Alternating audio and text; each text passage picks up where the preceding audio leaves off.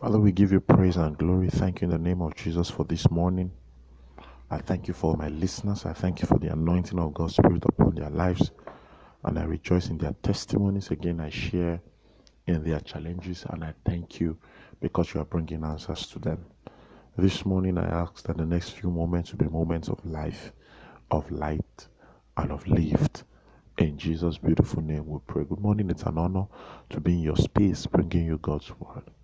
Like I said yesterday, the word of God works. And um, faith is just as good as your own personal collision and encounter with the word of God. It's the word that you have encountered that works for you. Faith will not work for you beyond your knowledge. It won't work for you beyond your personal knowledge. So uh, I, I think one of the, the greatest take homes from yesterday is that faith is not as congregational as it is personal. No, faith is not as congregational as it is personal. In our church, we don't fall sick. That may not count for much, as much as I know whom I have believed, and I am persuaded that by his stripes I am healed.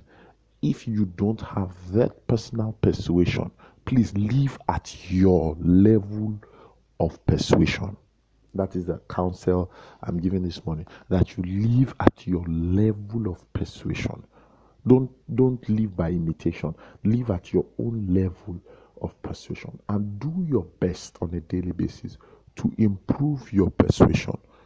You see, when we say let your life be better, it means have better convictions, have better persuasions, see the world in a different perspective see deep, see bigger possibilities from god then respond from there. So you don't act at my level of persuasion. You act at your level of persuasion act at your level of persuasion the reason for many frustration in the faith walk is because people are trying to copy confessions people are trying to imitate convictions that does not work. Confessions are born, confessions are not copied.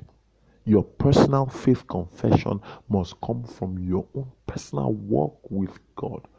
Paul says, I know whom I have believed, and I am persuaded. That's why it was difficult to convince the Old Testament saints out of anything they had they were doing because they knew where the Lord spoke to them about it they built up altars on those places. Have have memorials in your walk with God. You know where you were when God said this to you, and when He said it to you, it's impossible to bring you out of it.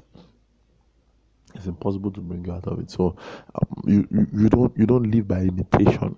You know you live at your own level of persuasion. Faith will be more successful if we did things at our level of persuasion. And God is the God of all possibilities.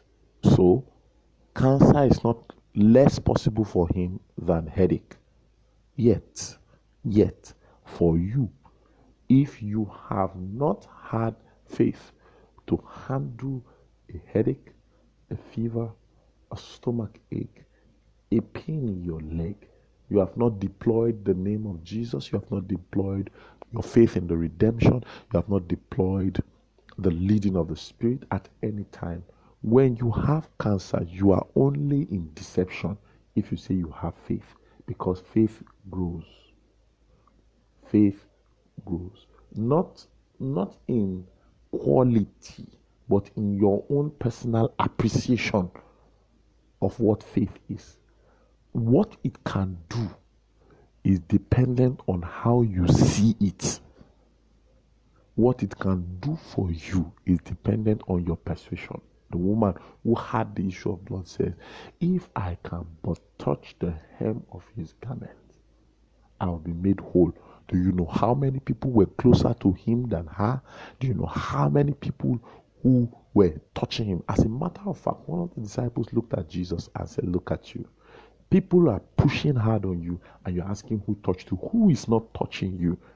Everybody is touching you, but not everybody is getting a miracle because the faith that brings in miracles comes from that personal appreciation of God's word. Take God's word for yourself, take it personally. I trust that blessed you. I'm sure and I thought to bring you a word of faith and hope.